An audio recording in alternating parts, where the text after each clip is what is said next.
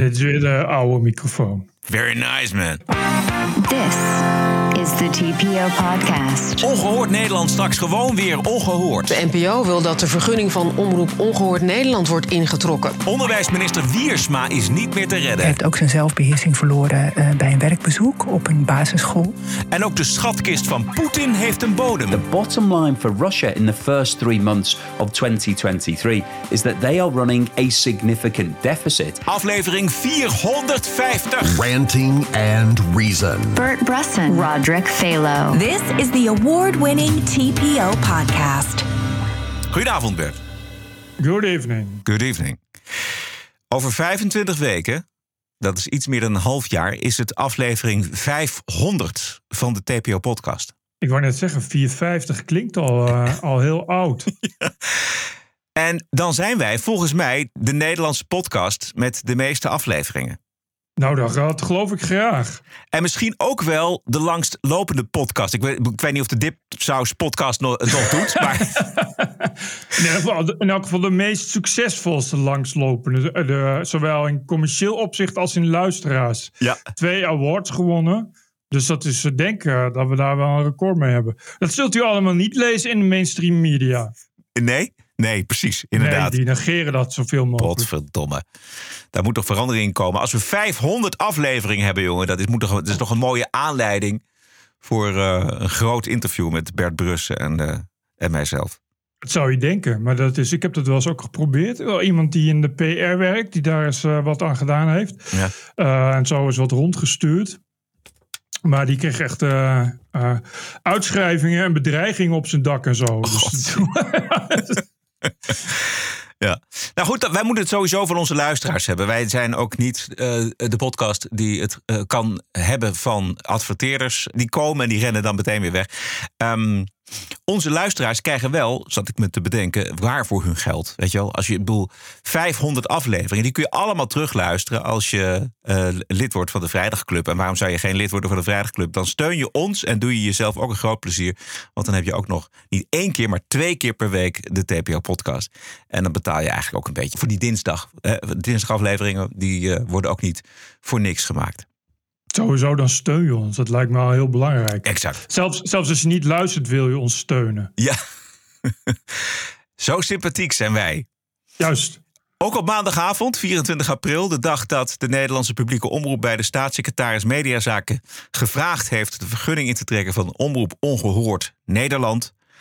Eh, directe aanleiding is de derde boete die de NPO heeft opgelegd aan Ongehoord Nederland. Derde boete krijgt Ongehoord Nederland omdat in het actualiteitenprogramma Ongehoord Nieuws stelselmatig de journalistieke code van de NPO eh, wordt overtreden. En de NPO verwijst daarbij naar het onderzoek van de ombudsman, Margot Smit. Het zou gaan om een patroon van systematisch delen van aantoonbare onjuiste informatie. Niet samenwerken met de andere omroepen. En wat was er nog meer? Het verspreiden van desinformatie. Ja, ik zal ongehoord Nederland niet missen. Dat zal ik meteen zeggen. Ik zal niet degene zijn die er wakker van ligt. Ik denk niet dat het verkeerd is dat die regels er zijn. Maar ik denk wel dat het echt problematisch wordt. Als die staatssecretaris nu uitgerekend een, een omroep die toch eigenlijk is opgericht eh, om zich uit, bij uitstek tegen de partijen waar ook de staatssecretaris voor is, namelijk D66 eh, eh, en aangehoogde, eh, om zich daartegen te verzetten, dat die staatssecretaris dan vervolgens de licentie of de erkenning voor die omroep intreedt. Ik denk wel dat het echt wel eh, meer dan kerosine op een toch al smeulend vuurtje is van, van ehm, groepen in de samenleving die het idee hebben dat ze, nou ja, de naam zegt het al, niet gehoord worden omdat ze monddood worden gemaakt door een elite. Als deze staatssecretaris inderdaad die licentie intrekt, dan eh, wordt dat punt natuurlijk wel een beetje bewaarheid. Dus het is lastig omdat je, eh, zelfs als het binnen alle regels valt, zelfs als die staatssecretaris zich gedwongen voelt om dat te doen, omdat er nou eenmaal eh, niets anders op zit, eh, dan nog is het moeilijk om dat niet als een politiek proces te zien. Ja, exact. Het is precies ook wat Ton en Van Dijk in eh, HP De Tijd vandaag schrijft. Dit, dit verhaal, weet je wel, het is waarschijnlijk allemaal volgens de regels. Hoewel daar nog ook een pas op de plaats valt te maken, maar daarover zo meteen meer.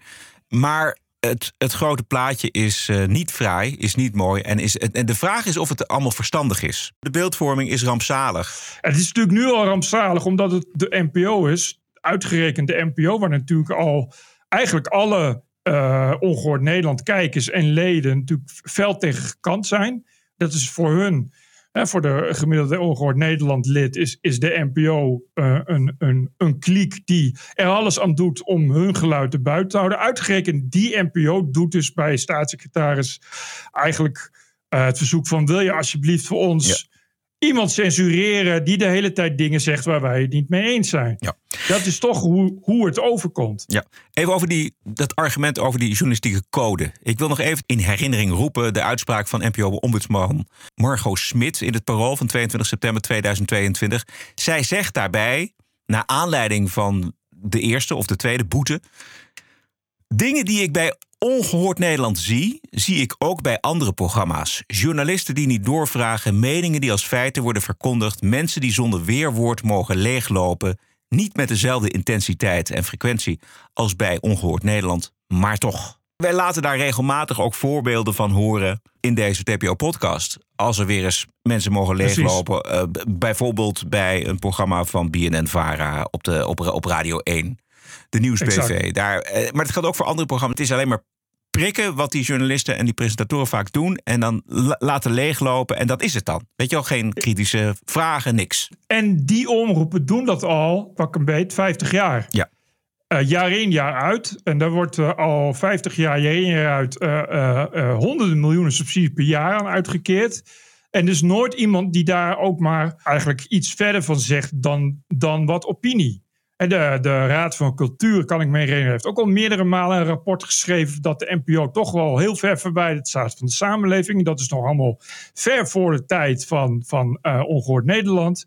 En iedereen weet wat de klachten zijn en wat de problemen zijn van, van, van, uh, over de NPO. Namelijk dat het te elitair is, dat het te veel D66 is. Ja, niet zo raar ook omdat uh, de oud-voorzitter vervolgens een wethoudersfunctie krijgt in Amsterdam voor D66. Waaruit al snel blijkt dat ze dat ook helemaal niet kan. Dus dat zal wel een vriendenbaantje zijn. Wil. In heel Nederland is bekend wat de problemen zijn. Uh, en nu komt er ja, laten we eerlijk zijn, een aspirant omroepje. Die lui die zenden uit dat ongehoord nieuws. Ik weet niet of dat nog om 12 uur s middags is, maar goed. Ja, weet je, dat je op een tijdstip waarop niemand kijkt. En er kijken een paar honderdduizend mensen naar. En de mensen die kijken zijn toch al overtuigd van hun eigen gelijk. Dus je kan zeggen, wat is, wat is het probleem? Ja. Maar eh, bij alle anderen mochten dat wel. Weet je, alle anderen is nooit een strobreed in de weg gelegd om uh, vertrekkend vanaf de jaren zestig uh, christenen te slopen. En daarna iedereen die rechts is te slopen. En een Hans Janma te slopen. En Pim Fortuyn. En zo kan ik nog wel drie uur doorgaan. Er is nog nooit een ombudsman geweest die zegt: ho, ho. Wacht eens even. We weten allemaal wat de vriendjespolitiek is in, uh, bij de publieke omroep. Hoeveel unieke talenten hun zakken hebben gevuld op kosten van de publieke omroepen. En dat is allemaal prima. Maar dan komt er nu ineens zo'n omroepje die zich daar tegen verzet en gebruik maakt van uh, het bestaande systeem, namelijk uh, een groep in de samenleving kunt omschrijven die zich in iets herkent. Dus mag je een publieke omroep worden. En ja, na niet al te lange tijd moet die omroep dan alweer weg. Ja. Dat is lastig uitleggen. De doelgroep en de leden van deze omroep Ongehoord Nederland zijn een stuk makkelijker te definiëren en aan te wijzen in de samenleving dan uh, bijvoorbeeld de leden van een omroep uh, NCRV KRO of Avro Tros. Wie zijn dat dan? Ik geloof dat een van die omroepen die ze heeft nu de leus samen eerlijk of zoiets dergelijks, weet je wel?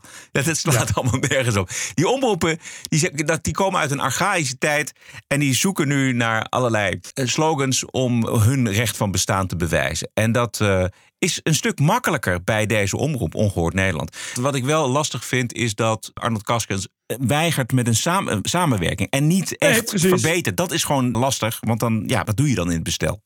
Nou heb ik ook wel eens een poging gedaan om met Arnold Kaskens samen te werken. Dus ik kan me er alles bij voorstellen dat je niet met hem wilt samenwerken, omdat het gewoon niet gaat. Maar, uh, uh, bedoel, maar wat dat betreft, zeker als je uh, gaat, gaat kijken naar wat Ongehoord Nederland doet, wie daar in, in, in het bestuur zitten en weet ik veel wat, en wat die lui allemaal zeggen, daar kun je allerlei redenen vinden om daar regels op uit te oefenen. Maar het geeft toch al te denken dat die regels er al ze zijn zolang als de NPO bestaat en die regels nog nooit zijn uitgevoerd. Integendeel. Ja. Ik bedoel, de, de meeste omroepen, als je er serieus naar gaat kijken, eh, breken regelmatig de mediawet. Ik bedoel, weet je, de, de, eh, eh, ehm, Martin Bosma heeft het daar al honderdduizend keer over gehad in een van zijn avondvullende voorstellingen. eh, die eh, altijd veel publiek trekken, maar dat terzijde. Eh weet je, maar nou, geen haan die er naar krijgt. Dus als je dat dan ineens bij Ongehoord Nederland gaat doen, dan zeg je ja prima, leuk. Ik bedoel, het hoeft niet onterecht te zijn. En we begrijpen dat omroepen eigenlijk ook niet zoveel kunnen met Ongehoord Nederland. En we begrijpen dat er regelmatig mensen zitten bij Ongehoord Nederland die ronduit nepnieuws bestrijden. Wat niet wordt bestreden door de presentatoren, maar juist, juist nou, nogmaals, nogmaals wordt aangedikt. En heel goed als je daar zegt van dit is niet volgens de journalistieke regels. Maar dat had je dan eerder ook wel kunnen doen. En dat is nooit gebeurd. En de vraag is dan waarom niet? En iedereen weet natuurlijk het antwoord. Want die zijn wel oké. en ongehoord Nederland is niet oké. Dat is gewoon niet best. Ja, exact. Ik weet niet wat die omroep krijgt aan subsidies. Maar ik heb eventjes uitgerekend wat die drie boetes inmiddels in totaal de omroep gaan kosten. 272.000 euro. Ja, dat is een substantieel gedeelte van hun, eh, van hun eh, subsidie. Want ze krijgen maar, eh, ik geloof iets van vijf, zes ton of zo. Ongelooflijk, man. Dus dat zijn wel, het zijn echt serieuze boetes ook. Ja, zeker. Ja. Ja. Wat ze zeker hard gaat raken. Maar ja, Nou goed, de vraag is, wat gaat de staatssecretaris doen? En dat eh, weten we nog niet. Dat gaan we, ze gaat het bestuderen, heeft ze gezegd. Dus laten we ja dat ze hoeft het niet te doen, hè? Nee, ze het hoeft- is echt alleen een advies van de NPO voor de vraag. Van ja, als het aan ons ligt, de NPO, de raad van bestuur van de NPO zegt. Als het aan ons ligt, kappen we met, met Ongehoord Nederland. Want we hebben nu drie keer geprobeerd en drie keer is gebleken dat er absoluut niet mee valt samen te werken. En dat ze zich ook niet willen houden aan de meest basale regels die wij, ze, eh, eh, die wij opstellen. Maar die staatssecretaris is dat niet verplicht. Die kan dus inderdaad ook zeggen: ja, ik begin hier niet aan, want ik heb gezien om de vrijheid van meningsuiting eh, in te korten. Oh ja, oké. ja, ja. En, en, en dan, eh, ja, zit de NPO er nog steeds mee. Maar de, dan, eh, en bovendien, eh, ik geloof dat Arnold Karskens dat nu al gaat doen. Die Ongehoord Nederland kan ook naar de, naar de rechter. om, om het allemaal aan te vechten en zo. Dus het gaat sowieso nog een tijd duren. En dat gaat ook de nodige smeuige, smeuige dingen opleveren, vermoed ik. ja, en dan Maar- nodige, nodige leden, denk ik ook. Ja, de nodige leden. Ik, eh, en als, ze, eh, als het zover komt dat ze inderdaad eh, niet meer worden erkend, dan ja. Kun je er donder op zeggen dat er eh, een ongehoord Nederland 2 komt met vier keer zoveel leden, vermoed ik. Ja, daar is het eh, wachten dan op, inderdaad. Nou goed, laten we het afwachten. Bert Bruson, Roderick Balo. Ranting and Reason. This is the TPO podcast. Onderwijsminister Dennis Wiersma. Is hij nog te handhaven? Nee, ik denk het eigenlijk niet. Maar goed, eh, hij zit er nog wel. Eh, althans, eh, op maandagavond 24 april. Een paar minuten over zes. Hij is dus ook, blijkt, uit, in vorige functies in razernij ontstoken. Bijvoorbeeld op het ministerie van OCMW en binnen zijn eigen VVD-fractie. Terwijl hij na de eerste onthullingen van de Telegraaf vrijdag hij nog eh, eh, zei van ja, ik herken de signalen, maar dat was toen. Ik kan geen andere voorbeelden bedenken dan op mijn huidige ministerie van Onderwijs. Eh, dit is een vrijdag na het overleg met de ministerraad en hij zei dit. Het kan dan heel goed zijn dat wat ik gewoon als een stemverheffing ervaar, dat dat natuurlijk heel impactvol is als, als een minister daarmee komt. Dat kan zomaar als, als schreeuwen worden ervaren. Ik was me daar niet bewust van dat die impact soms zo groot was. Ik heb me dat gerealiseerd. Ik ben daar dus ook veel beter op gaan letten om dat te voorkomen.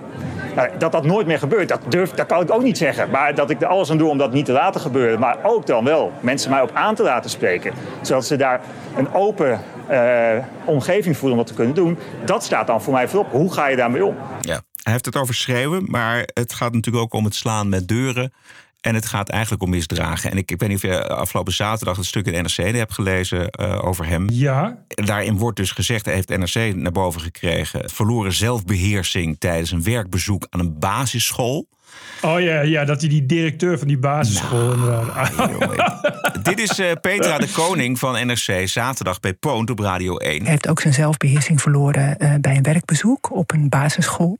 Daar is hij enorm tekeer gegaan tegen de bestuurder en tegen de directeur van die school. Er waren heel veel mensen bij. Of de kinderen bij waren, weet ik niet, maar er waren veel mensen bij. Deze man kan zich niet gedragen. Nee, dat kan echt niet als minister. Nee, hè? dit is nee, nee. Ik, nee. Toen ik het las, dacht ik ook van. Er stond ook bij dat die directeur op, zijn, op, zijn benen, op haar benen stond te trillen. Daar kan ik me wel iets bij voorstellen. Er komt een minister op bezoek. Ja, je weet hoe dat gaat als er ministers komen. Dat is toch allemaal keurigheid en, eh, en beleefdheid. En eh, allemaal onzin uitwisselen, omdat van tevoren al vaststaat wat je gaat zeggen en wanneer. En dan stel je een kritische vraag, want daar ging het om. Ik geloof dat, eh, dat, die, dat die directeur inderdaad zei, zei van misschien eh, ja, dat, dat het zou leuk zijn als jullie op het ministerie ook eens wat vaker naar ons luisteren. Ja. Dat je dat dan doet, omdat je denkt, daar is toch zo'n werkbezoek voor. Dat je nou, de minister in levende lijven spreekt. Ik ben zelf toevallig directeur van een, van een onderwijsinstelling. Dan kun je wel even een vraag stellen. En dan voor het oog van iedereen, die man eh, ineens eh, eh, de aders op zijn voorhoofd ineens opzwollen. En die man je tegemoet schreeuwt dat, je, dat hij ook grenzen heeft. Ministers hebben ook grenzen. Ja, dat zei hij. Dan, dan, ja, dat zei hij. Ja. Dan, kan ik me wel voorstellen dat je gewoon even, even helemaal niet meer weet. Flabbergasted. Dat je dan Dat inderdaad... je even, even stil bent. Ja, Ja, dat, is toch, Ja. dat kan toch niet? Nee, nee. En dat je denkt, van, heb, tegenover wie sta ik hier nou eigenlijk? Wie staat hier nou? Is dit, dit kan toch niet nooit de minister van Onderwijs zijn? ja. Dus je denkt van, is dit gewoon een, een ambtenaar of zijn assistent of zo? Nee, dit is de minister zelf. Ja. Wauw. Ja, het is, en ik heb echt met hem te doen, eerlijk gezegd. Want als dit je zo gebeurt... eh, Doordat het je gebeurt, is, is, is heel menselijk. Maar als dit je gebeurt, dus als minister op dit soort mensen, dan eh, is dat. Het is echt gruwelijk om Hoe mee ga te maken. precies. Ook voor hem. Ja, want hoe ga je dan daar weg? En dan zit je in de auto achterin Ja, bij dat- je chauffeur. is- En hoe de- waar denk je dan aan? Denk je dan Ah van... ja, Ja. Ik, ik weet wel hoe dat is, want ik heb er zelf ook wel eens last van. Eh, van, van schreeuw- en woedeaanvallen. Ja. Eh, maar goed, dat is dan eh, eh, vaker met mensen die je kent of in privé-situaties. Maar ook niet altijd. En dat is het ergste van, van het hele verhaal: is dat, dat, het, dat als het je overkomt, dat je daarna een, een ongekend gevoel van schaamte hebt, voelt. Dat is echt een, een nieuwe dimensie van schaamte die je dan aanboort. Tenminste, dat is voor mij zo, maar ik ben een onbekende. Terwijl, maar hij is dus minister, dus je weet.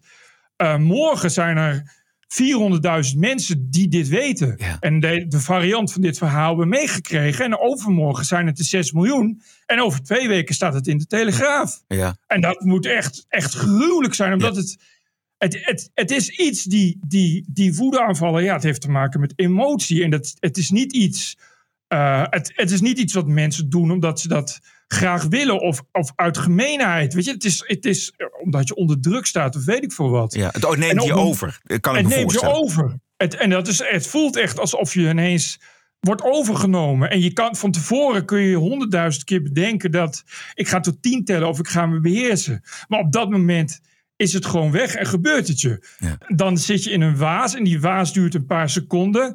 En daarna ben je weer uit die waas en ja, de realiteit die je dan overspoelt, dat gevoel van wat heb ik zojuist gedaan, is, is zo vernietigend. Dat is met geen pen te beschrijven. Omdat je, omdat je nee, realiseert, die realisatie van wat er net is gebeurd, en die, die komt ineens uit het niets over je heen als een stortbui. En eh, dan, hoe moet je dan nog? Want weet je, dan denk je, ja, ik, je weet dan ook niet meer hoe je nog verder moet. Want je, ja, als het, want als het stel dat het op een verjaardag gebeurt, denk je, ja, hoe moet ik nu nog terug naar, naar, naar die huiskamer? Want Ja. als ik dan binnenloop, dan gaat iedereen naar je kijken. Is het stil of zo? Weet je, die dodelijkheid van die schaamte is echt verschrikkelijk. Ik heb daar regelmatig nachtmerries van. Oh. Dat ik dat dan weer herbeleef. Ja, om, ook omdat het, het is me ook wel eens gebeurd in omgevingen dat ik denk, fucking hell.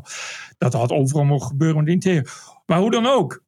Als je dan minister bent, lijkt me dat echt. Ook omdat je weet wat.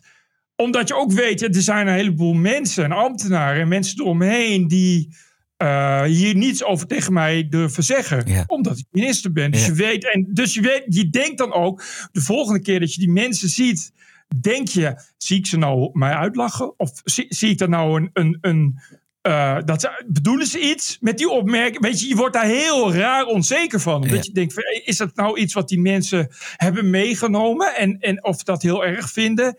Of is het die manier waarop die mensen nu op mij reageren? Is dat omdat ik zo. Weet je, dus het, het Ja. voelt gewoon aan alle kanten Ja. verschrikkelijk. Je bent verschrikkelijk kwetsbaar.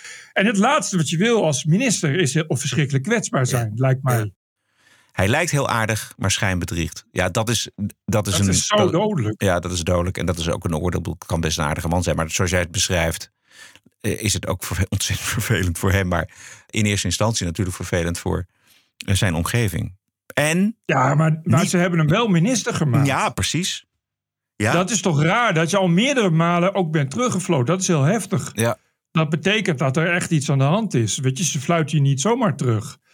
En toch zeggen ze, jij wordt minister. En zowel eh, de VVD-top als Dennis Wiersma zelf hebben niet gezegd... misschien ben ik gewoon niet de juiste man Nee. om minister te worden. Nee. Maar ja, dat is wel, dit soort dingen... eh, ja, dat, dat, ja, weet je, dat verhaal ken je natuurlijk. Dat ken je ook van, van, van mannen die een vrouw slaan. Weet je, elke keer zeggen ze, ja, nu ga ik het echt beter worden. Weet je, het is, het is iets wat uh, alleen op het moment als het je gebeurt, weet je, oh, dit is heel erg. En daarna is het weer weg. En daarna denk je, weet je zeker dat je de eerstvolgende keer makkelijk kan beheersen. Tot het weer gebeurt. En dan kun je natuurlijk weer niet beheersen. Want het is iets wat niet. Uh, ja, als, het, als het zo in je zit, is het, is het wel iets wat, wat bij hoort. En wat, wat in je persoonlijkheid zit en wat bij je karakter hoort. En dat is niet iets wat zomaar weggaat. Je kan dus niet zeggen, ah, ik weet zeker dat het me de volgende keer niet meer gebeurt. Nee, nee, dat dat gewoon niet zo is. Nee. Het, het overvalt je gewoon. Dat betekent dus dat Rutte, die zelf ook wel eens. eh, eh, eh, nogal eens eh, mensen de waarheid maar zeggen. niet zo. Maar niet op deze manier, precies. En niet, niet, niet zo onverwacht waarschijnlijk. Eventjes terug naar die persconferentie van afgelopen vrijdag van, eh, van premier Rutte. En de vraag van Wouter de Winter van de Telegraaf. Meneer Rutte, wanneer hoorde u van eh, de overschreden grenzen van minister Wiersma? Nou, wa- wat ik, wat ik hoorde was een tijdje geleden van hem dat er op het ministerie eh, hij gesprekken voerde. eh, omdat hij zei: Ik eh, ben te hard geweest, eh, te fel geweest eh, eh, tegen collega's op het ministerie. En ik heb te weinig gerealiseerd wat dat doet als je dat als minister doet. En hij heeft toen, vertelde hij mij, besloten om die gesprekken te gaan voeren. En ik merk ook dat dat gewaardeerd wordt. Hè, dat dat ook de zaak wat meer tot rust weer heeft gebracht. Maar het blijft natuurlijk een pijnlijke kwestie, dat is helder. Ja, maar u, u heeft hem uitgezocht daar. Ja, daar sta ik nog steeds helemaal achter. Ja?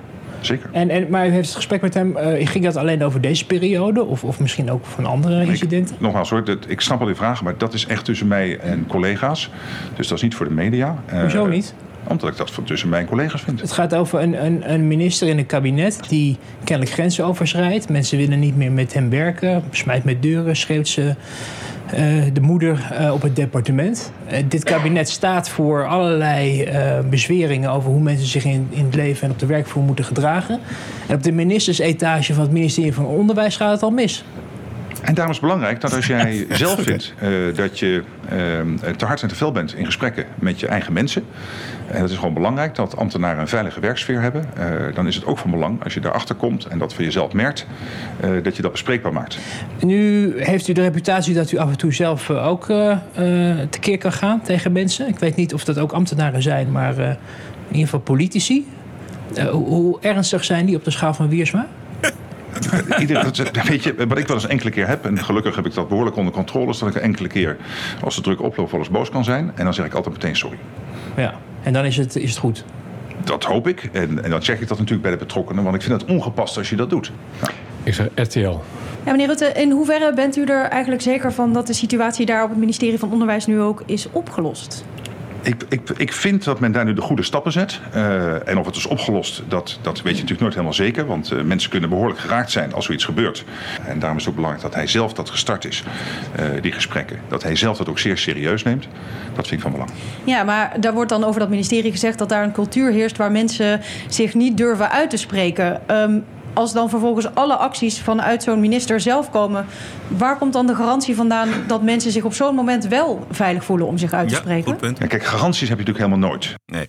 Dit is een goed punt van eh Marieke van der Zilver van eh, RTL. Ik zit me af te vragen of Rutte hem kan ontslaan. Of dat die, waarschijnlijk gaat het dan op de manier van... eh, hij houdt de eer aan zichzelf en hij vond Ja, het al niet, niet langer werkbaar. Hij kan niet nog een week blijven volgens mij. Nee, ik vind, maar als ik het nu zo hoor, de, de, met de kennis van wat er in elk geval dus al op die school is gebeurd, Ja. vind ik het echt verbijsterend dat, die, dat ze hem minister hebben gemaakt. En dat hij dat ook is gebleven.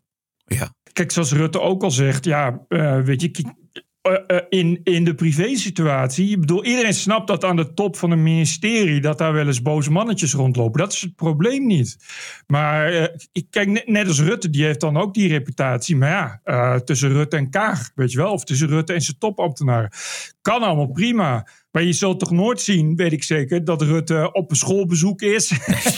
en bij een kritische vraag ineens een, een, ineens een mevrouw helemaal kapot, uh, Dennis Wiersmaart. Ja. Maar ik bedoel dus, terwijl Dennis Wiersma, die Dennis Wiersma dus mensen, dat kan natuurlijk niet als minister. Dat is echt, echt, echt, echt gewoon een, een no-go, omdat ja, je, je weet, ja, dat is wat ik zeg, ook, ook, ook als ervaringsdeskundige weet je hoe lastig dat is, hoe, hoe dat niet iets is wat je even, even met een zelfhulpboekje weg kan krijgen. Of wat je dus, dat, die laatste vraag, die garantie dat het, niet, dat het wel veilig wordt, kun je gewoon niet geven. Nee. En dat kan dus niet als een minister, omdat je nou eenmaal die functie hebt dat je uh, een veilige werkomgeving moet kunnen garanderen voor 100%. Precies, en uh, nu is zijn reputatie zo duidelijk en helder dat iedereen die met hem werkt, of dat nou op het ministerie is of, of op een andere manier, die is op zijn hoede en die, en die kan niet vrij praten, die is als de dood uh, bij vergaderingen.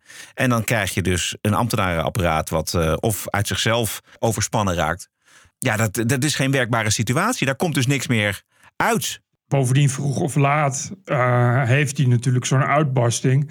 Want het kan natuurlijk overal gebeuren, dat zie je maar weer. Dat was dus ook kennelijk voor het oog van tientallen tijdens een werkbezoek. vroeg of laat neemt iemand daar een, video van op en komt dat online. Ja. Weet je, je, ja. Dat is, dus, dat is dus het dodelijke. Als je minister bent, heb je nou eenmaal te dealen met dat je uh, altijd uh, 100% van de tijd om door een ringetje te halen moet zijn. Je kan niet even even die kans uh, even jezelf laten gaan. Ja, er is altijd iemand die het ziet. Dus altijd, iedereen heeft een telefoon. Ja. Weet je, hoe, dodelijk, hoe dodelijk is dat? Dat je straks een filmpje hebt met Wiersma. Jezus, man, dat die, dat... uh, inderdaad ziet schreeuwen tegen, tegen zo'n onderwijsdirecteur. Maar dat hij dat risico genomen heeft. Ik bedoel, ik word ook geen minister, weet je wel. Ik, ik, dat, nee, maar serieus. Ik bedoel, uh, ik hou daar ook rekening mee. Dat je denkt van ja, je moet, je moet werken naar de capaciteit die je hebt. Maar de eerste stap die je dan moet nemen, dat is ook zo bij alcoholisten zal ik maar zeggen. Of ja, ja. de eerste stap die je zet, is dat je moet erkennen dat je daar een probleem mee hebt. Ja. Nou, als je erkent dat je daar een probleem mee hebt, kun je veel, maar geen minister worden. Dat is toch niet zo heel raar? Nee. Dennis Wiersma zal ook niet bijdragen aan de populariteit van het kabinet. Die lijkt alleen nog maar naar beneden te kunnen. Uh, min 40 zetels voor de coalitie in de laatste peiling van Maurice de Hond. BBB plus 35. Uh, dit zijn geen dagkoersen meer. Dit is gewoon structureel wantrouwen en weerzin tegenover een kabinet dat de weg kwijt is. En eigenlijk helemaal tot niets meer komt. Ja, terwijl, en ik had gedacht uh, dat, ik, dat de vorige peiling van Maurice de Holt was vlak na de provinciale staatverkiezingen. Ik dacht, nou weet je, die, die cijfers van BBB, die houden op een gegeven moment op. Maar die, gaan, die blijven ja. gewoon hard doorlopen. En volgens mij heeft BBB evenveel of nog meer zetels dan de coalitie nu samen. Nee, het scheelt nog iets. Ze hebben nou ja, het nou, scheelt goed, twee, het zetels. twee zetels, precies. Ja. Maar, maar denk je eens in, dus BBB, wat, wat uh, uh, twee jaar geleden met één zetel de Kamer in kwam, ja. is bijna al net zo groot op twee zetels na als de coalitie van wat ooit de grootste partijen van Nederland waren, ja. jarenlang. VVD en CDA. En dan ja. goed D66 uh, op en af. En ChristenUnie is al, natuurlijk altijd een kleine partij geweest. Maar dat is toch absurd. Ja. En ja, ik begrijp ook dat wat uh, 68% wil van het kabinet afzoeien. Ja, het is de vraag: gaat Dennis Wiersma als eerste of gaat het hele kabinet als eerste? ja. Goed. Ja, dat is eigenlijk wel goed, vind ik. Ja. Eventjes naar die uitspraak van de rechter in zaken Richard de Mos. Dat is nog niet klaar, want uh, de grote vraag is natuurlijk of het Openbaar Ministerie in hoger beroep gaat tegen de uitspraak van de rechter vrijdag. Dit is topman Gerrit van den Burg van het OM. Zondag bij Rick Nieman. Hoe hard kwam dit aan bij u? Nou, de teleurstelling was groot. Ja. Uh, we gaan goed kijken naar de standpunten die de rechtbank heeft ingenomen. Maar ik wil er wel graag bij zeggen dat het OM natuurlijk ook niet over één nacht ijs is gegaan. Het is een langdurig, uh, grondig onderzoek geweest. Waarbij de verdediging ook alle ruimte heeft gehad uh, om allerlei ontlastend materiaal in te brengen. Het heeft betrekkelijk lang geduurd, ook daardoor. En we gaan kijken, uh, en daar hebben we echt nog wel even voor nodig... kijken naar uh, de vraag of we wel of niet een hoge Ja, daar kom ik zo nog even op. Ja. Als je het over Dennis Wiesma hebt, die niet goed op zijn functie zit... het Nederlandse OM... Mag echt per direct opstappen. Dat is als er nou één organisatie is in de wereld waar zelfreflectie echt nee. gewoon niet bestaat, Nee. dan is het wel het Nederlandse OM. De rechter, wat echt vrij uitzonderlijk is, zegt doodleuk. Eh, echt niet tevreden te zijn met wat het OM heeft geflikt met Richard de Mos. Terecht, je maakt hier iemand kapot. Het riekt aan alle kanten naar, naar een politiek proces. Eh, als je echt de democratie kapot wil maken, doe je het zo. Dat zegt de rechter ook. De rechter, dat zijn niet, niet mensen doorgaans die even vrij schieten op het OM. Maar ik kan heel goed begrijpen dat als je rechter bent eh, en je maakt dag in dag uit dat OM mee, dat je het ook echt wel eens helemaal zat bent. Want er gaat echt heel veel mis binnen het OM. Maar dit, en dan hoor je zo'n topman, denk je, nou ja, weet je, dat is toch niet te geloven. Dit is gewoon echt, dit is ultra-autisme gewoon. Ja, de Mos is de grootste partij en hij wil in het college van, van burgemeesters en wethouders van Den Haag. Donderdag 11 mei is daar een debat over in de gemeenteraad. En dan is ook duidelijk of het OM in hoger beroep gaat tegen de uitspraak van de rechter. Eh, las ik dus, dat moet allemaal voor 11 mei duidelijk zijn. D66 die heeft al gezegd dat het eigenlijk zo prima gaat zonder hart eh, voor Den Haag. Wat ons betreft gaat het om wie heeft de meerderheid en werken we graag samen met de Bos. Maar aanschuiven, a- maar aanschuiven in de coalitie is voor u geen optie. Of het openbreken van deze coalitie, begrijp ik. Wij denken dat de stad vooral gebaat is bij het uitvoeren van het huidige akkoord. Weer Zimbek. Ik vind het heel eh, onsportief om dan te zeggen: ja, maar nu eh, zijn wij aan de macht. Willen we zo houden? En nu is alles duidelijk. De rechter heeft uitgesproken. Precies. En nu behoort Richard de Mos gewoon weer terug te komen met zijn partij in het college. En dat zegt hij ook zelf. Ik heb niet gezegd de coalitiepartijen moeten weg, maar Hart voor Den Haag moet erbij. Wij hebben vorig jaar eh, de verkiezingen gewonnen, ondanks die zaak. Negen zetels zijn we de grootste partij. Ja. Er hebben drie partijen deze zaak gebruikt om de grootste partij uit te sluiten. Ja, nu blijkt dat zijn oneigenlijke gronden. D66 heeft Maar- al geroepen, het gaat lekker zo met die coalitie. Ja, maar ja, we gaan dan, lekker de eh, rit uitzetten, Dan hij. moeten ze die D van Democraten toch vervangen voor eh, de D van Dictator 66. Kijk, als je echt gelooft in.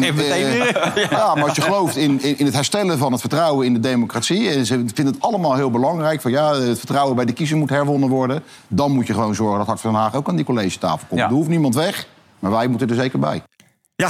Ja. Ja, hij, heeft gewonnen. Het is een beetje de, de kiezer heeft destijds echt met een grote meer, negen zetels, grote meerderheid, hard voor Den Haag en Richard de Mos gekozen. Dan kun je niet als D66 zeggen, ja nee, we nu eh, hebben we al een, op een akkoordje gegooid. Maar goed, zo gaat het eh, in meer gemeenten natuurlijk. Dus het verbaast mij niks. Ik vind het typisch D66. Alhoewel, ik eh, denk dat de meeste andere partijen zich precies hetzelfde zouden opstellen. Vrees ik. Ja, dat denk ik ook.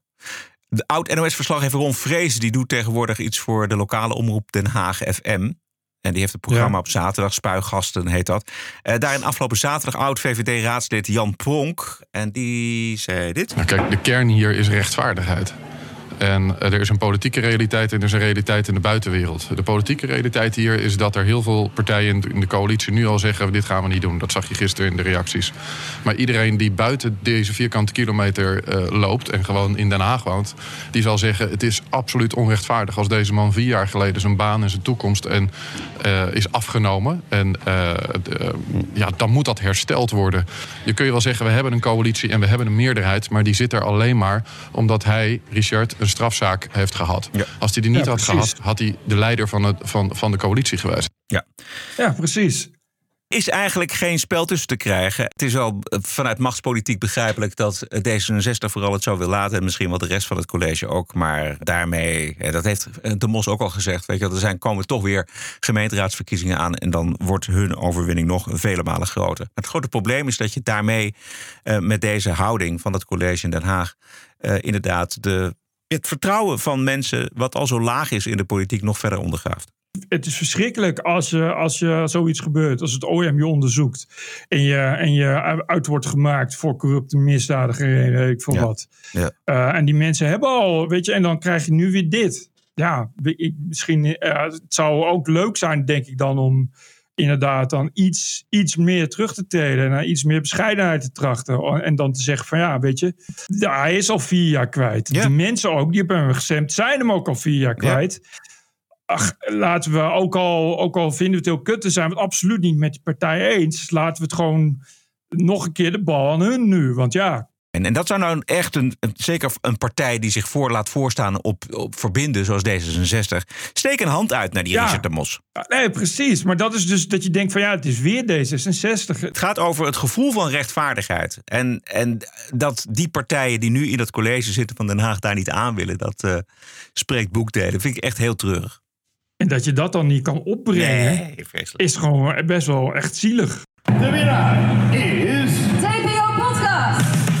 TPO Podcast. Bijna zes jaar onafgebroken. Twee keer per week een eigenzinnige kijk op het nieuws en de nieuwsmedia. Elke dinsdag gratis en elke vrijdag voor abonnees.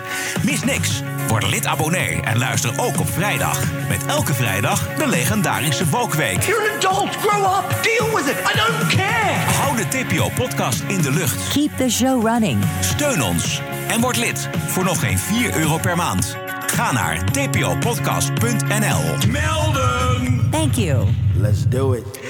Even naar Rusland en Oekraïne. Belangrijke vraag is namelijk: eh, eh, hoe gaat het met de financiering van de oorlog? En hebben de sancties tegen Rusland effect op de financiering van die oorlog tegen Oekraïne? Iemand die dat heel goed bijhoudt is Joe Bloggs. Die hebben we eerder laten horen in de show. Eh, hij is onder deze naam te vinden op YouTube. Het is uiteraard zoeken naar betrouwbare cijfers. Maar Joe Bloggs die analyseert de staat van de Russische economie op basis van de statistieken en cijfers die naar buiten gebracht worden door het Kremlin zelf.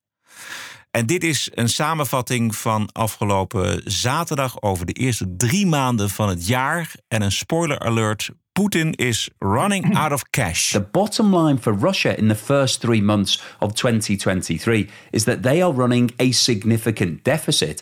That deficit compares to a profit from this time last year. And if Russia continues making losses at the current rate, its full year outturn for 2023 will be significantly worse than the Russian authorities were budgeting. Now, as we've discussed in other videos, Russia does have significant reserves. At the start of the war in Ukraine, it actually had around $300 billion worth of assets located overseas. All of those assets have been seized and are frozen. So Russia doesn't have any access to that. But in addition to those assets, it also was sitting on around $150 billion of cash in its national wealth fund. Now, in the full year 2022, the Russian economy actually incurred a deficit of around $48 billion.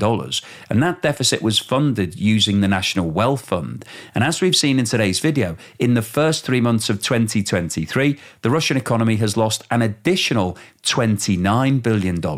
So, what that means is that since the start of the war in Ukraine, Russia has recorded losses of around $77 billion. So, that equates to around 50% of the $150 billion that was sitting in the National Wealth Fund. And if Russia continues to make losses at the current rate, there is a very real possibility that the Russian state will run out of cash before the end of 2023. And I have made some other videos on this. One of the Russian oligarchs, who's very close to President Putin, has actually come out and stated this that Russia could run out of cash before the end of 2023 unless it does something about the current situation. So the position right now from Russia's perspective is really critical. They're making huge losses. They've lost a lot of business in terms of all of the sanctions. They are trying to replace that business by doing more trade with countries like India and China. However, the problem that they're encountering is that the price that they're achieving for those oil sales is significantly less than the current market rates. And that's therefore having a knock on impact in terms of the taxes and all of the income that the Russian state is earning. So, this is a critical situation from Russia's perspective. And they really need to turn things around over the course of the next three to six months if they're going to avoid an absolute disaster and a complete crisis in the Russian economy. Ja. Ik zal het even heel kort samenvatten in het Nederlands voor wie het, eh, het Engels niet goed kan volgen. Het Kremlin heeft, geeft dus veel meer uit dan het begroot. Voor de oorlog had Rusland zo'n 300 miljard dollar reserves ondergebracht bij banken en vermogensbeheerders hier in het Westen. Nou, dat is nu allemaal geblokkeerd en Poetin kan daar niet bij. Daarnaast had Rusland 150 miljard dollar aan cash in een eigen fonds. Daar kunnen ze wel over beschikken. Tekort op de balans in heel 2022 was 48 miljard dollar. En daar komt het tekort van de eerste drie maanden van dit jaar 29 miljard dollar bij. En dus sinds het begin van de oorlog heeft het Kremlin 77 miljard dollar uit haar eigen fonds gehaald. En dus dat cashfonds is nu al voor de helft leeg. En als dat in dit tempo doorgaat, dan kan Rusland, eh, de Russische staat, door haar reserves heen zijn voor het eind van het jaar. En dat moet een enorme zorg zijn voor Poetin. Nou, zeker. Maar vooral als Oekraïne straks weer met een offensief komt uh, en dreigt, uh, dreigt de Krim te uh, heroveren. Die sancties werken op termijn dus wel degelijk. En die, die oorlog is natuurlijk hartstikke duur. En natuurlijk is er onder de tafel wordt er wel handel gedreven. Maar die oorlog kost Poetin zoveel. En daar komt zo ja, veel te weinig binnen vanwege die sancties. Dat het dus het financieren van die oorlog een echt een probleem kan worden aan het eind van dit jaar. Ja, en dan stel je voor dat uh, hoe die oorlog ook afloopt, daarna moet je ook nog wat. Ja.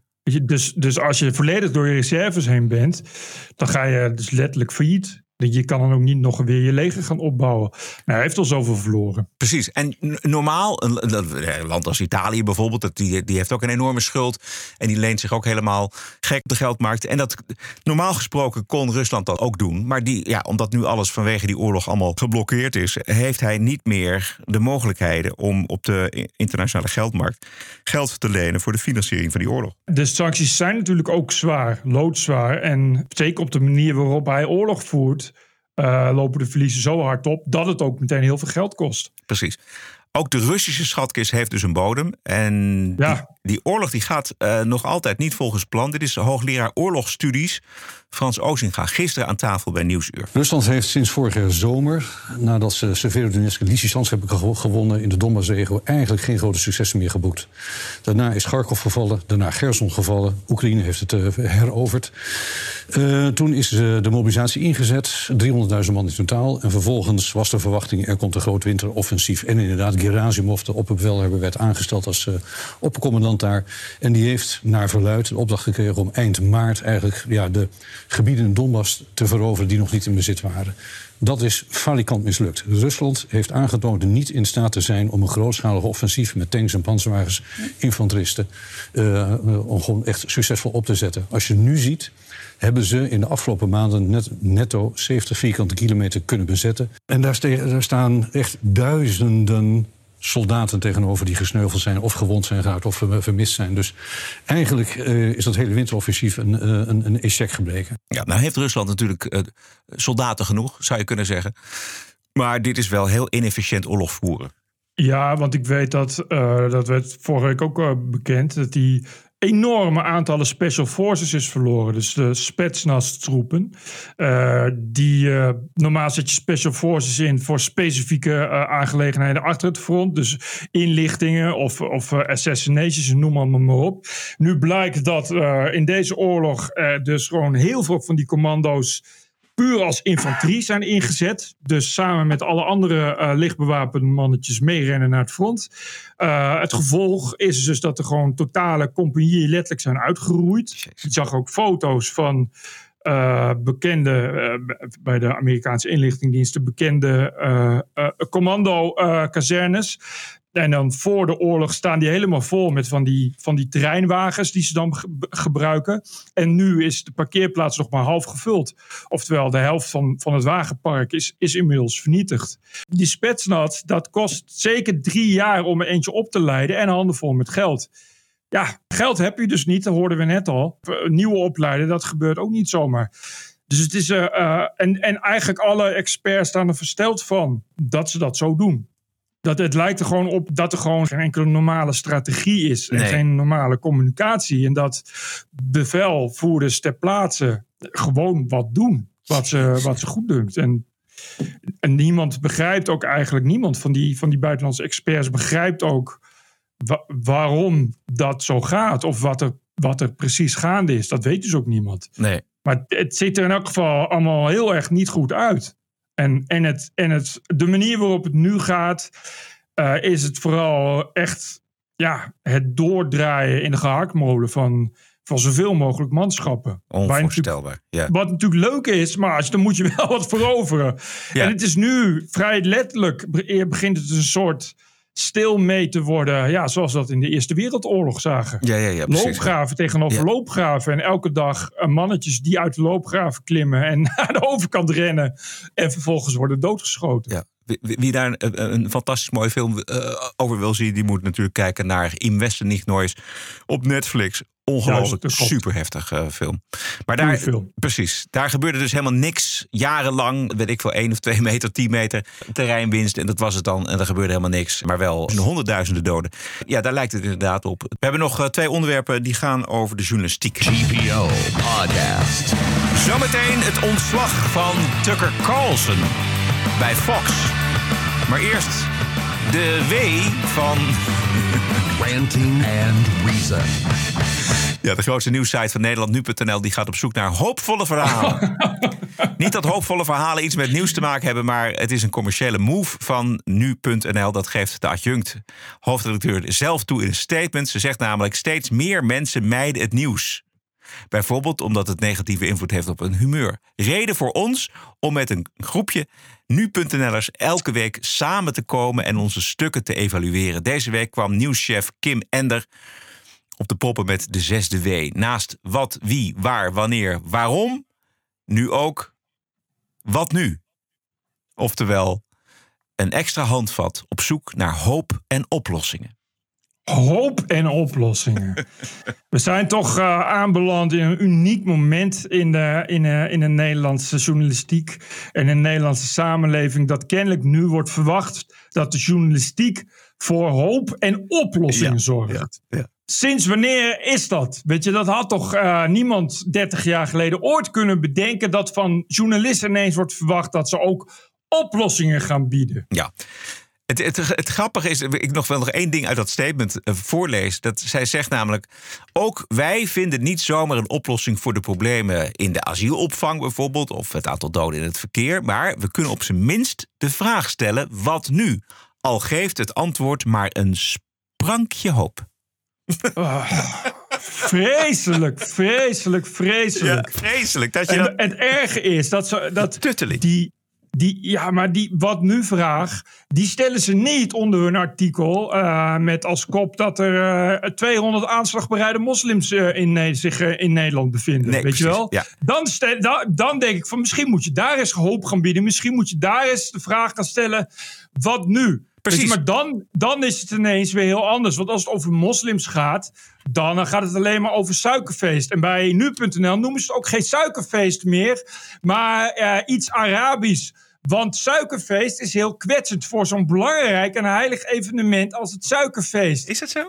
ja, ik, ik ga, moet ik het even opzoeken? Ik ga, ik ga het ook niet meer opzoeken. Het is een of andere, een of andere onuitspreekbare Arabische naam. En vorig jaar eh, is dat ingevoerd. Heeft de hoofdredacteur van nu.nl geschreven waarom hij dat doet. Omdat het veel inclusiever is. Hij schrijft er niet bij dat de Wahhabisten in Saoedi-Arabië als onderdeel van de islamisering van Europa hebben om eh, eh, eh, termen in de moedertaal te vervangen door Arabische termen. Weet je, maar, maar die vraag hadden ze dus moeten stellen. Dat is de kritische vraag van wat nu? Precies. Wat nu als wij als journalisten niet langer meer suikerfeest zeggen, maar de officiële islamistische Arabische naam?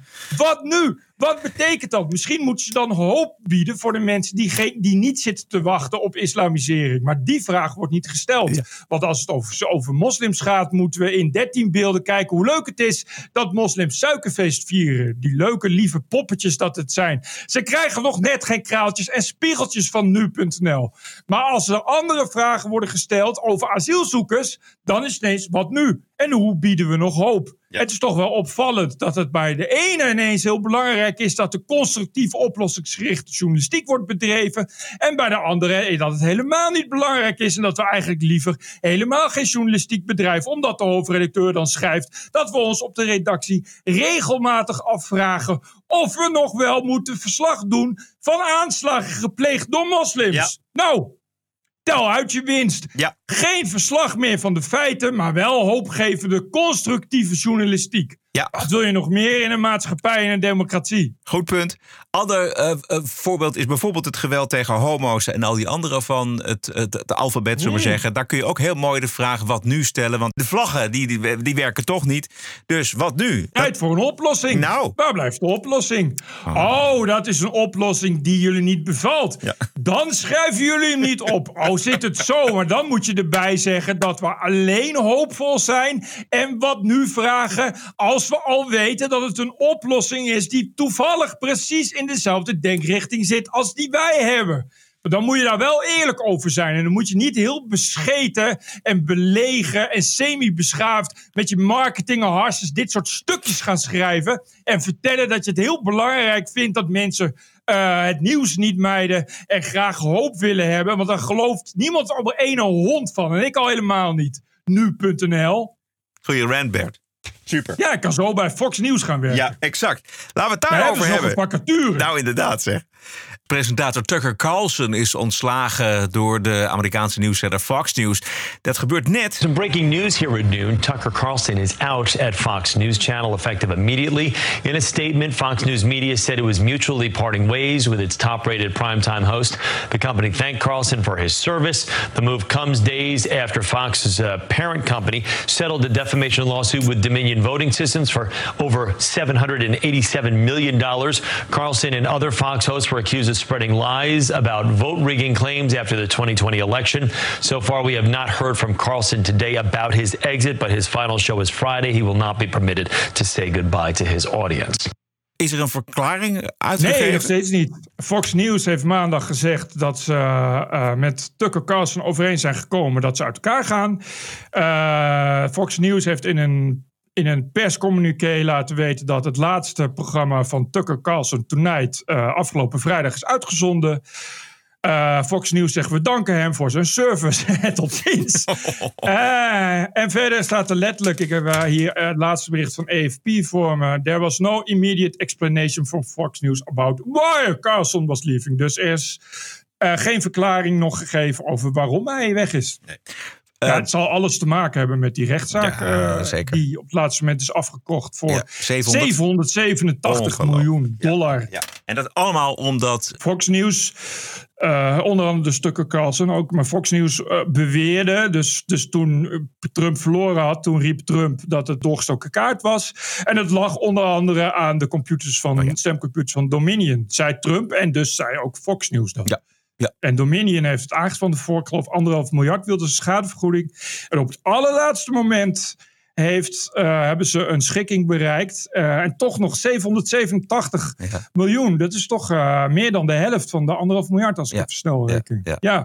Ja, dus de, het ontslag van Tucker Carlson heeft daar ongetwijfeld mee te maken. Want Tucker Carlson, wa- Carlson was een van de mensen van Fox News, een van de anchors die dit Ja. eindeloos heeft herhaald. Dat er iets mis was met die. Ja, terwijl Stemcomputers. eh, uit de, de verhoren voorafgaande aan de rechtszaak bleek dat Tucker Carlson persoonlijk eh eh, sms. Oh. Oh. Ja. Ja. Persoonlijk, hoor je me? Ja. ja. Eh, persoonlijk sms'jes eh, en apps stuurde waarin hij zei dat hij helemaal niets geloofde van Trump en dat hij Trump maar een, eh, een eh, enorme gek vond. Eh, en dat soort dingen. Eh, en dat is allemaal uitgelekt. Dus het is bijzonder pijnlijk voor Fox News. Nou. Eh, eh, ik lees hier, dat wist ik niet, few weeks ago, een aantal weken geleden, heeft Carlson nog een, eh, zijn volledige show gewijd aan een interview met Trump. Wat natuurlijk nogal raar is als je weet dat privé Carlson eh, Trump eigenlijk maar een domme lul vindt en er geen reet van gelooft. Dan zit er toch een opdracht waarschijnlijk achter bij Fox News. Ik bedoel, dat is ook wel eens, hebben we het ook wel eens over- gehad. Dat er toch ook echt een, een- wellicht een commerciële keuze gemaakt Ja, ja, is. ja, nee, maar dat blijkt dus ook wel, want er is heel veel eh, uitgelekt. Want als ze eh, in dit soort schadevergoedingszaken komen die advocaten bijeen en doen dan depositions. Dus moet, iedereen moet dan verklaringen. Dat is allemaal openbaar geworden. Dat is wel echt, ze hebben toen destijds met dus na de verkiezingsnacht. Trump eh, heeft ook woest opgebeld, omdat eh, er was een swing state. En die eh, was Fox News de eerste die verklaarde dat die swing state naar de Democraten zou gaan. Daar heeft Trump woedend opgebeld. En daar is heel veel paniek geweest. Ook omdat ze zagen en wisten in de dagen na de verkiezingen dat ineens veel meer kijkers naar Newsmax en America oh ja. First. Dat zijn, ja. Dat zijn, je gelooft het niet, maar omroepen die nog rechter zijn dan, dan Fox News. En daardoor heeft onder andere Rupert Murdoch zelf, de grote baas, de bekende miljardair, eh, die heeft zich daar ook persoonlijk in bemoeid en gezegd: we moeten dit blijven pushen. Dus we moeten achter, achter dit verhaal blijven gaan staan van, van die dingen. Terwijl duidelijk is geworden dat heel veel mensen binnen Fox News, niet alleen Tucker Carlson, maar ook andere anchors en, en producers, zeiden van ja, maar het is gewoon, het is gewoon poep. Ja. Trump, Trump, dit kunnen we niet brengen, want het tast onze waardigheid aan. Een van de redenen waarschijnlijk waarom uiteindelijk toch is geschikt, is omdat als je schikt heb je geen proces. En hoef je dus ook niet Tucker Carlson als getuige te horen. Daar zijn ze natuurlijk heel erg bang voor geweest. Juist, exact. Dat, dit is precies de reden.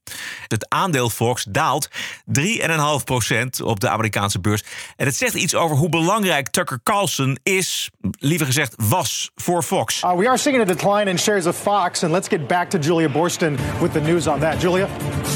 Fox News Media announcing that it and Tucker Carlson, one of its marquee hosts, are parting ways. They announced that Mr. Carlson's last program was Friday, April 21st, and Fox News Tonight will air live at 8 p.m. starting this evening as an interim show with rotating uh, Fox personalities until a new host is named. We see that stock down because he has been such an essential part of the uh, of that network. He started at Fox News Channel in May 2009. So uh, we see the stock is now down about 3,5%. Dus, het is wel een aderlating. Want uh, volgens mij uh, was hij een van de populairste ja. nieuwshosts in Amerika. Ja. En dat betekent nog steeds niet heel veel. Joe Rogan is populairder, zal ik maar zeggen, qua, qua aantal kijkers. Maar ja, dit gaat uh, Fox een hoop kosten, denk ik. Ja. Een hoop kijkers, denk ik. Dus ja, uh, voorlopig zitten ze er niet... Uh, en ik weet niet, ja, ik neem aan dat, dat 780 miljoen voor, voor Murdoch nog, een, nog een schijntje is. Maar ja. ja. niemand wordt blij van het moeten betalen van 787 miljoen, denk Jezus, ik. Dus het kost, doet wel heel veel pijn. Dus ik ben benieuwd. Misschien is het wel het einde van Fox as we know it. Zou kunnen. Goed, tot zover. Ja. Tot zover. Elke dinsdag en vrijdag online via je favoriete kanalen. Voor 4 euro per maand heb je al een abonnement op de vrijdag-editie van de TPO Podcast. Je hebt dan niet één, maar twee keer per week een nieuwe show. Met op vrijdag de legendarische Wokweek. Waarin wij de wokgekte afbreken, terugbrengen tot wat het is. Een gekte natuurlijk. En je helpt ons met een abonnement. Want ook de dinsdagaflevering komt niet gratis uit de lucht vallen. Ga dus naar tpopodcast.nl en kom bij die vrijdagclub. Nou, als je nou lid wordt van, uh, van ons voor 4 euro per maand... je belooft dat we nooit uh, hoopvolle constructieve journalistiek zullen bedrijven... en nooit op zoek gaan naar ook de zesde W en naar een oplossing. Nee. Wij zeggen gewoon wat de feiten zijn. Want feiten zijn nou helemaal feiten. Zo is het. Spreken we elkaar aanstaande vrijdag, 28 april. Veel dank. Stay cool. En tot vrijdag. TPO Podcast. Bert Bruson, Roderick Balo, Ranting and Reason. Melden! Podcasting is the TPO podcast in the Netherlands. Bert and Roderick. What a show. I'm telling you. Keep the show running. Go to tpo.nl slash podcast. Thank you.